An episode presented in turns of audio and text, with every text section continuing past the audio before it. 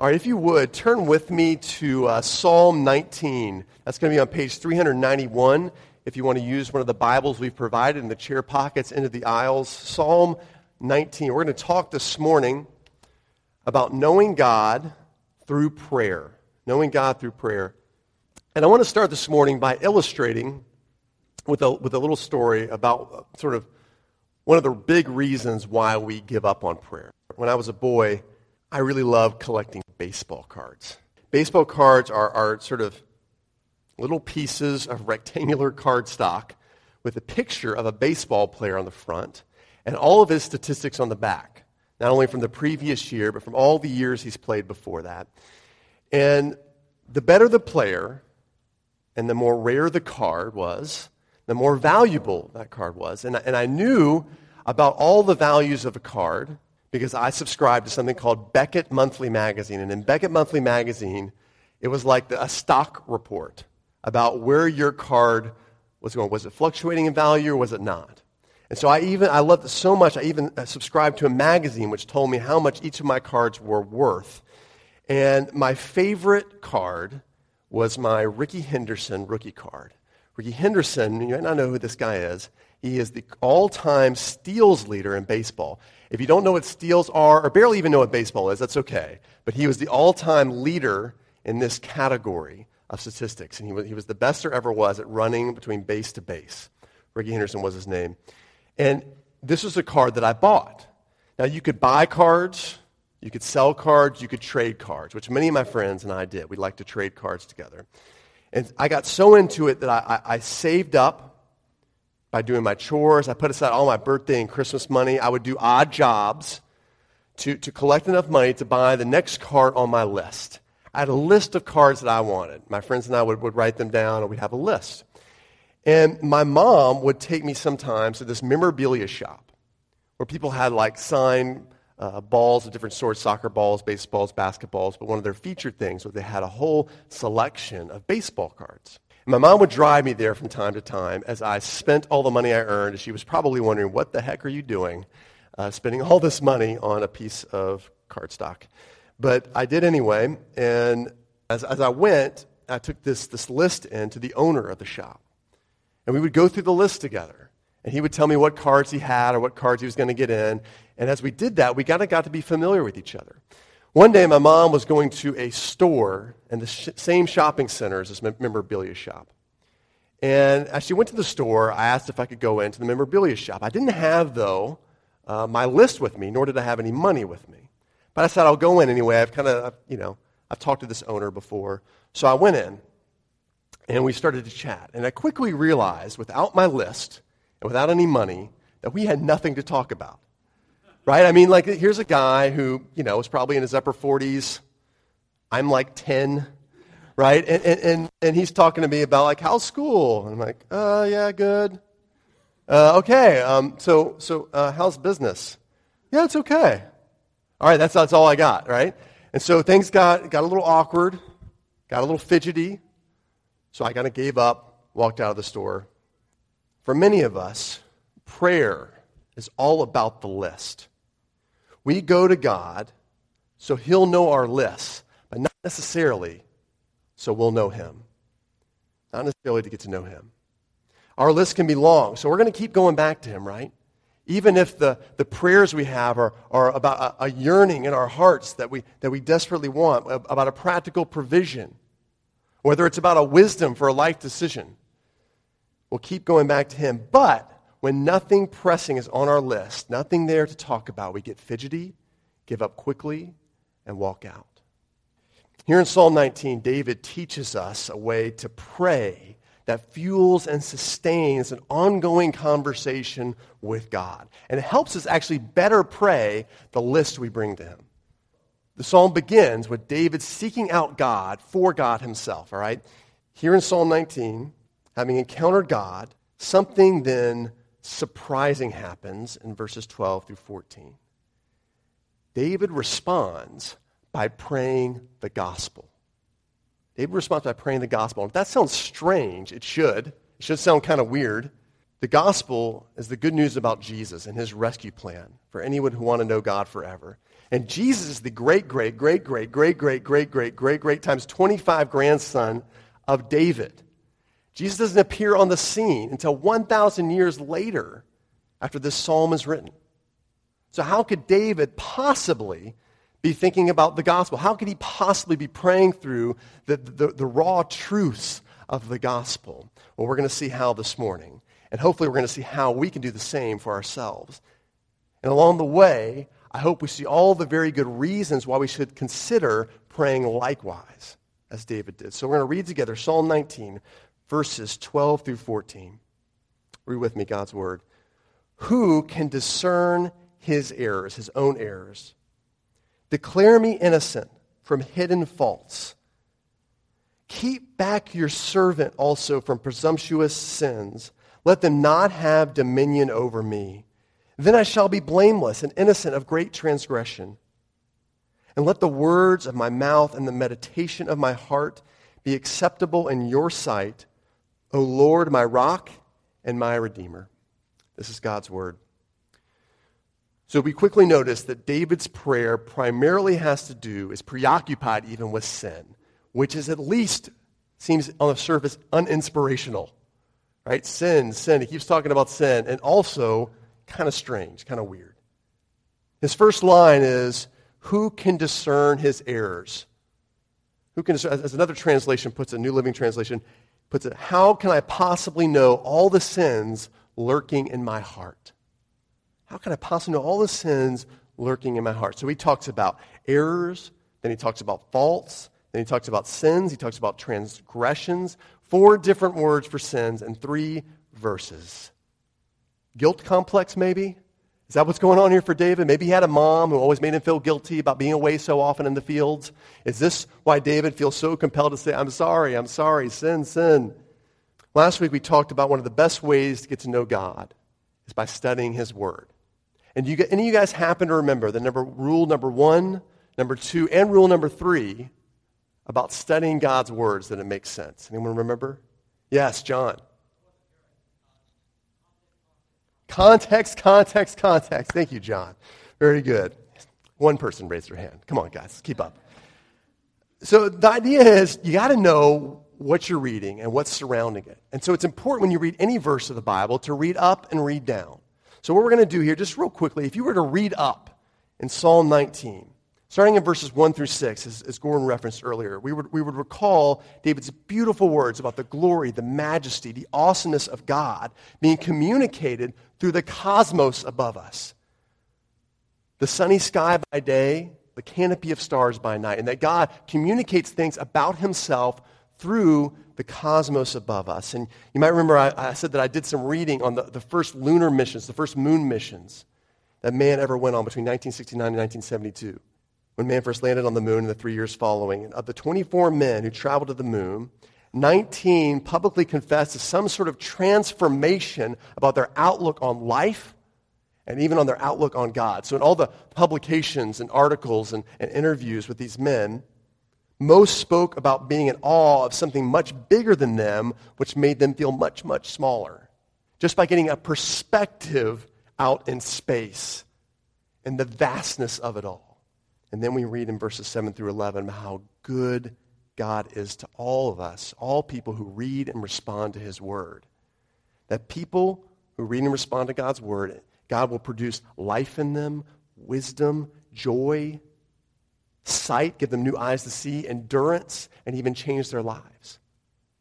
So, to summarize, God is big, God is good, and David confesses here in verse twelve that he is very much neither.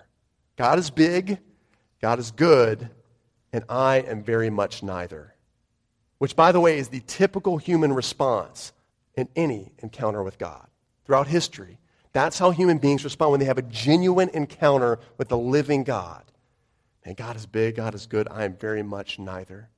So think about it. After rebelling against God, Adam and Eve walking through the garden, what do they do? They hide themselves. As they hear God walking through the garden, right? They know, man, God is big, God is good. I am very much neither. Gotta hide. A prophet named Isaiah had this encounter with God, a vision of the glory of God. And he says, woe is me, I am lost. I am a man of unclean lips. I cannot be around you, God, because you are so big, you are so good, I am very much neither.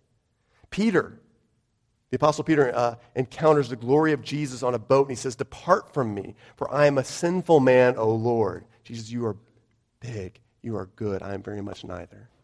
A man named Martin Luther encounters God. And as he encounters God, he keeps having to turn around and return to the Catholic confessional from which he came. Because he realizes on the way home, after every time he confesses to God, oh my gosh, I've sinned again. I am, God is big, God is good, I am neither. The great revivals in history, like the one Martin Luther sort of ex- initiated experienced, when a person encounters God in a transformative way, and that passes on to someone else, and soon it's in a church, and then soon it's in churches, and soon it's in a city, and then soon it's in a nation. This is what revival is. With all of them, Welsh revival, the Azusa Pacific, or Azusa Street revival, sorry. People encountered God, and they were grieved by their sin. Sometimes there were miracles, yes. Big things that God did, yes. But every revival has something in common. People encountered God, and they cried about their sin. So for example, the Great Awakening, which uh, Great Britain and America experienced in the, in the eighteenth century, was filled with accounts of people weeping in the streets because God is big, God is good, I am very much neither. And here too stands David. I can't even begin to discern between, nor begin to catalog my sins. Who can do that? It's a rhetorical question. No one. There's the, he thinks about times that he's pursued other pl- pleasures other than God, times that he's put self before neighbor, secret thoughts that he doesn't tell anyone else about, but he knows God sees it.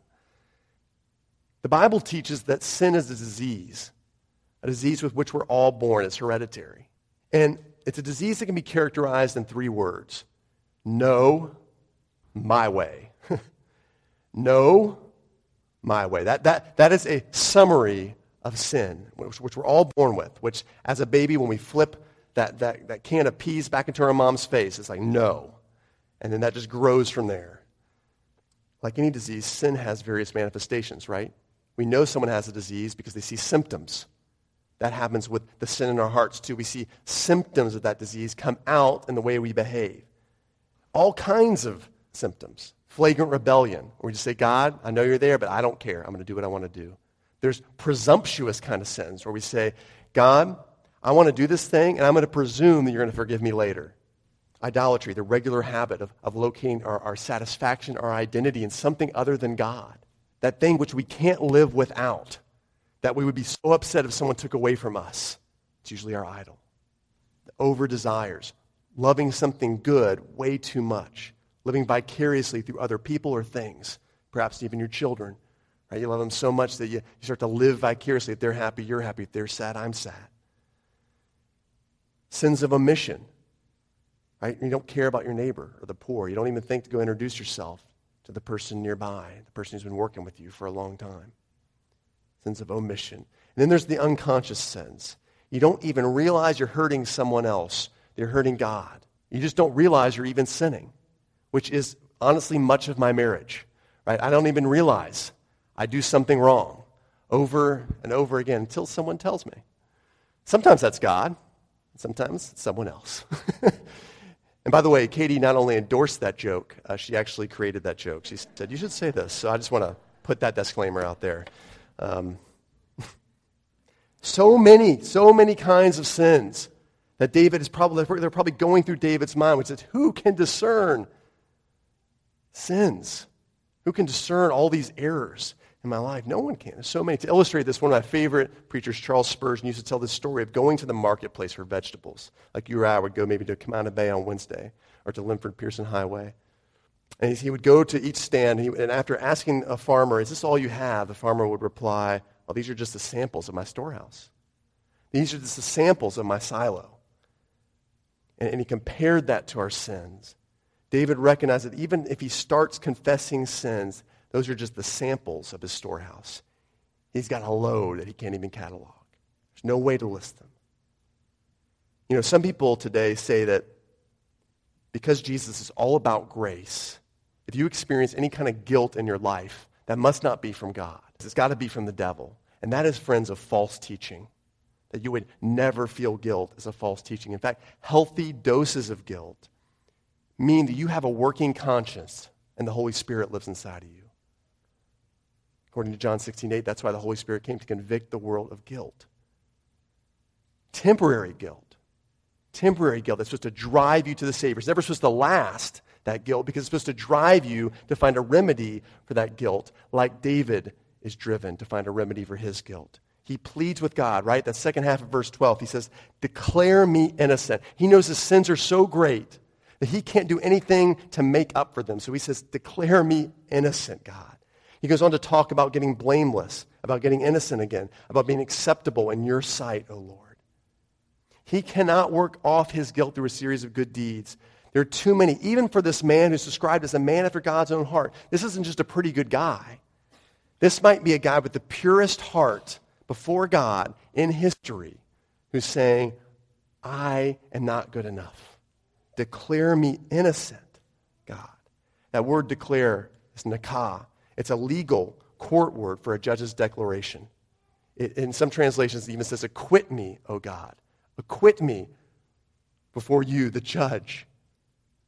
Which sounds very much, by the way, like the gospel message, like the New Testament, which says this in Romans three twenty, no one will be declared righteous in God's sight by observing the law, Romans three twenty.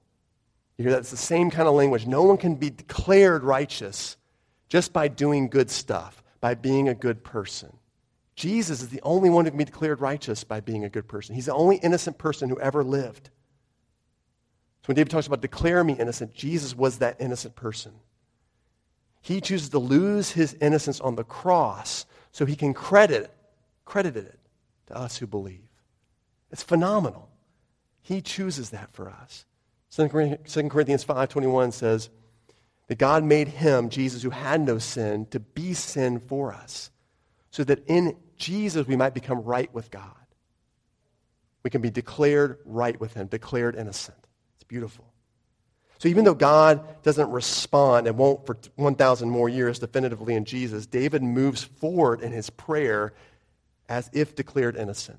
Anticipating God's gracious forgiveness, he asks in verse thirteen, keep back your servant also from presumptuous sins. Now these are sins in which we presume upon God's grace. We say, I'm going to do this anyhow, and I'm going to ask forgiveness later. How many people have done that before? How many of us have done that? And David says something very remarkable that the New Testament writers pick up on. He says this, let these kinds of sins, let them not have dominion over me.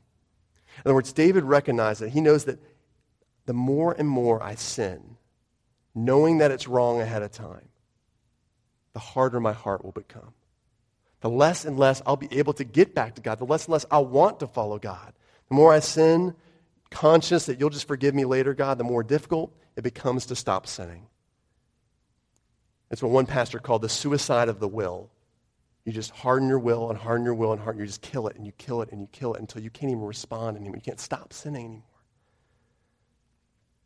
David says, let not that kind of sin have dominion over me. And so he pleads with God to change. Right? He wants the words of his mouth to change, the meditation of his heart to change.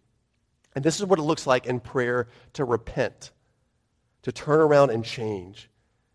God, having been fully forgiven, I want to be different. I want to never do that again. I want to never sin in that way again. What it looks like in prayer to repent is declaring, God, I never want to do this, and pleading, God, help me never do this again. Keep back your servant from sin and from having a rule and reign in my life. And finally, David finishes with praise, doesn't he? Verse fourteen, O Lord, my rock and my redeemer. You are my rock and my redeemer. I praise you for who you are in my life. So to summarize, David has an encounter with God. He rec- he recognizes the sin in his life. He, he declares his need for forgiveness. He declares and pleads for change in his life. And finally, he, he praises God who gives the grace, who gives the forgiveness, who helps a person change. In other words, David is praying the very core of the gospel, right? God, sin, acceptance, repentance, and praise. We see all that here. Don't I want you to see this here, that David is praying the nuts and bolts. It hasn't all been put together because Jesus hasn't come yet, but he's praying the nuts and bolts and the materials of the gospel. And you might object and say, Ryan, I don't see David's five-point gospel prayer plan here like you've outlined. And I understand that. That's part of my job is, is to, to draw that out, apply it to life. But what I want you to see is that David puts down his list of prayer requests, and he goes and seeks God. He encounters God. And from there, the gospel naturally unfolds. He recognizes he falls short of God. That no matter what he does, he still falls short of, falls short of God. He needs to be declared innocent. He needs a Savior. And that Savior will help him turn from his sin to change and live a life of praise.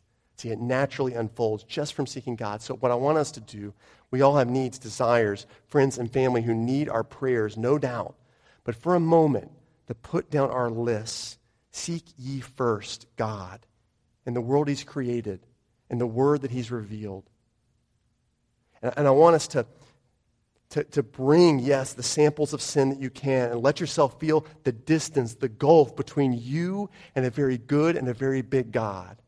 And you'll have no choice but to seek a Savior, to seek refuge, forgiveness, because you can't work your way up to God. And, and just knowing that God loves you unconditionally and saves you makes you want to change, makes you want to declare, God, I want to be different. I don't want to sin in that way anymore. I, don't, I want to change. I want to repent, which leads to a life of praise. Thank you, God, for saving me. Thank you, God, for changing me. It's all here, the nuts and bolts in the gospel. And we haven't even got to the best part yet. And that is what praying the gospel can do for us. All the reasons why starting prayer by putting aside your list, seeking God, and being led through the gospel is so very beneficial to our souls. So here are just some reasons to pray the gospel. Here are a few. Number one, our asking gets less anxious. Whenever we sit down with God to talk with him intentionally, we rarely do so from a neutral position. We bring baggage to the table. Our lists of requests are usually idolatrous to some degree. It, it reveals what we want and usually in our timing. So when we, we sit down, we pray through our list, neglecting the gospel, we walk away oftentimes more, not less anxious, thinking through, man, is God going to do this? God hasn't done this yet. God hasn't done this yet. I got to go back to him again. When's God going to answer my prayer? For example, a number of you parents right now have a, have a child who, who you're praying has a smooth first week or, or in some cases second week of school. Our eldest is going to British high school, and our youngest is going into year five. And, and so we pray for our child have a really good or at least tolerable first day. And you anxiously await the results. And if your child is unhappy, in tears, or worse, has a freak out kind of day, what happens to you? God, where were you? I'm anxious. When is this going to change? And with the gospel perspective, when you pray through the gospel, you can say, God, I ask this because I believe it will honor you. So either help us get it or support us through it. Help us get it or support us through it. Help us see your glory through your provision or your work in our lives through withholding what we're asking. You can do that when you pray through the gospel because you recognize Jesus loves you. He cares for you no matter what. He's doing something. And finally, another reason to pray through the gospel, it prepares me to participate in God's story, not the other way around. It prepares me to participate in God's story, not the other way around. There's a tendency when I pray to suggest to God how he can involve himself in my life. Lord, will you work and help me in my meetings, my tasks, my to-do lists, my strengths, my weaknesses? It becomes all about me. The gospel mirrors God's story, the grand plot of the Bible that we're going to look at over the next six weeks, creation, fall, grace, glory.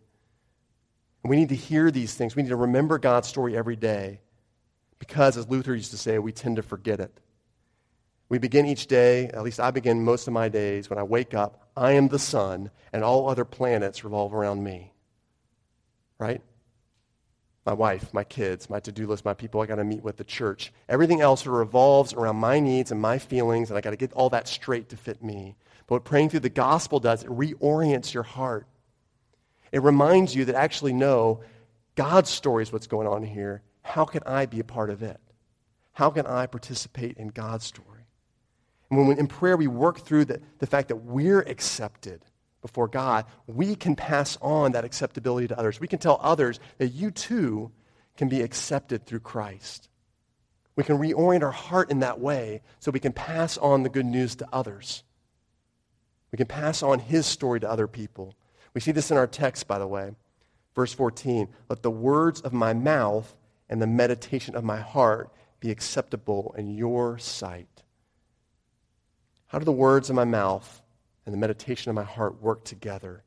It's interesting, the word uh, meditation here is hegeon, and it's a unique musical term. Unique because it refers to something like a song, but like a, a low song, almost a song that you would sing to yourself. The best way to think of it is like humming to yourself.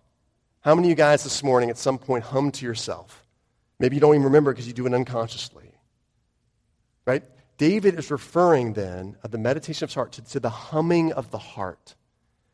This week was challenging for us as a family because it's always about a week, week and a half where Katie, because she's a teacher, works, and I also work, and yet our kids are not in school, and someone has to supervise them. So uh, we're always juggling like what we're going to do with our kids and going to play dates at various things, or, or my being home more, these sorts of deals. So we juggle these things, and Thursday morning I w- while I was home preparing on this sermon, our kids were downstairs, and before I started working on the sermon over breakfast, I put on a song on my, my iPod.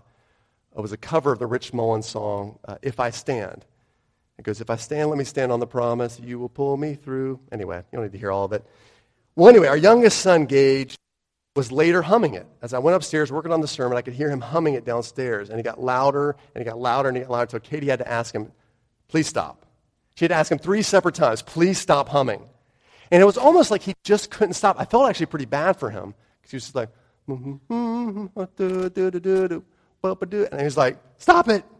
And then like two minutes later, da, da, da, da, da, da, da, da. And if you think about it, humming is almost always an unconscious heart reflex, isn't it? It's, it's a deep down song. It gets in there, and we just it's, it's on our mind the next day, or in weird moments, right? Or where we're cooking, or while we're on our way home from work, whatever it might be, and that song bubbles up in our hearts. Jesus says that our words are an overflow of what's in our hearts. Matthew chapter twelve. Our words are an overflow of what's in our hearts. So what is your heart humming? If we want to spread the message of the good news, it's always going to feel forced, unless it's a song in our hearts. When we pray through the gospel in the morning, that song can really stick with us and become the humming of our hearts until it grows louder and louder until all the world can